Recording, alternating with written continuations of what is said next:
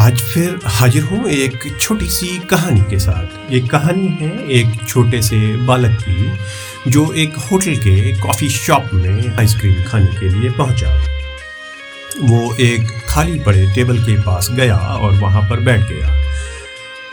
तभी थोड़ी देर में वहाँ पर वेट्रेस पहुँची और उसने उस बालक से पूछा कि वह क्या लेना चाहेगा। बालक ने वेट्रेस से पूछा, संडे आइसक्रीम कितने की है? वेट्रेस ने जवाब दिया फिफ्टी रुपीज़ बालक ने अपनी जेब में हाथ डाला और कुछ सिक्के बाहर निकाले, उन्हें गिना और फिर दोबारा से वेट्रेस से पूछा कि जो साधारण आइसक्रीम है, वो कितने की है?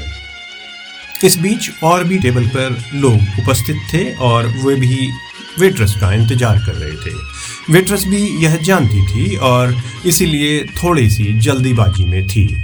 उसने जल्दीबाजी में ही लड़के को जवाब दिया, थर्टी फाइव रुपीज़ लड़के ने फिर से उन सिक्कों को गिना और वेट्रेस से कहा, ठीक है, मुझे एक साधारण आइसक्रीम दे दीजिए।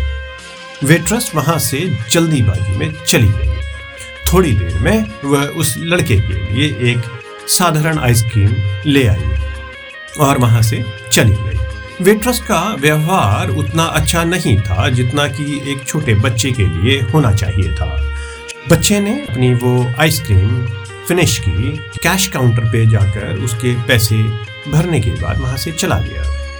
थोड़ी देर में वेट्रेस फिर उस टेबल पर पहुँची और टेबल की सफ़ाई करने लगी। उसने देखा कि वहाँ पर उस खाली कप के पास पंद्रह रुपए उसकी टिप के रूप में रखे हुए थे।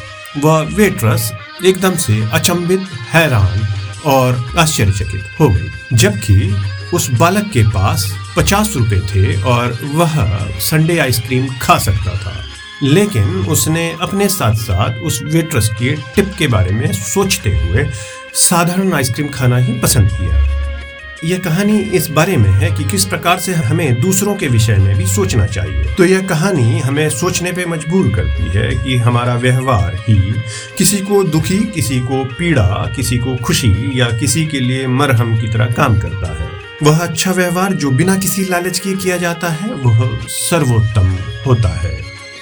तो कैसी लगी ये छोटी सी कहानी, एक छोटे से बालक की ये कहानी थी जी से स्टोरी की तरफ़ से आपके लिए।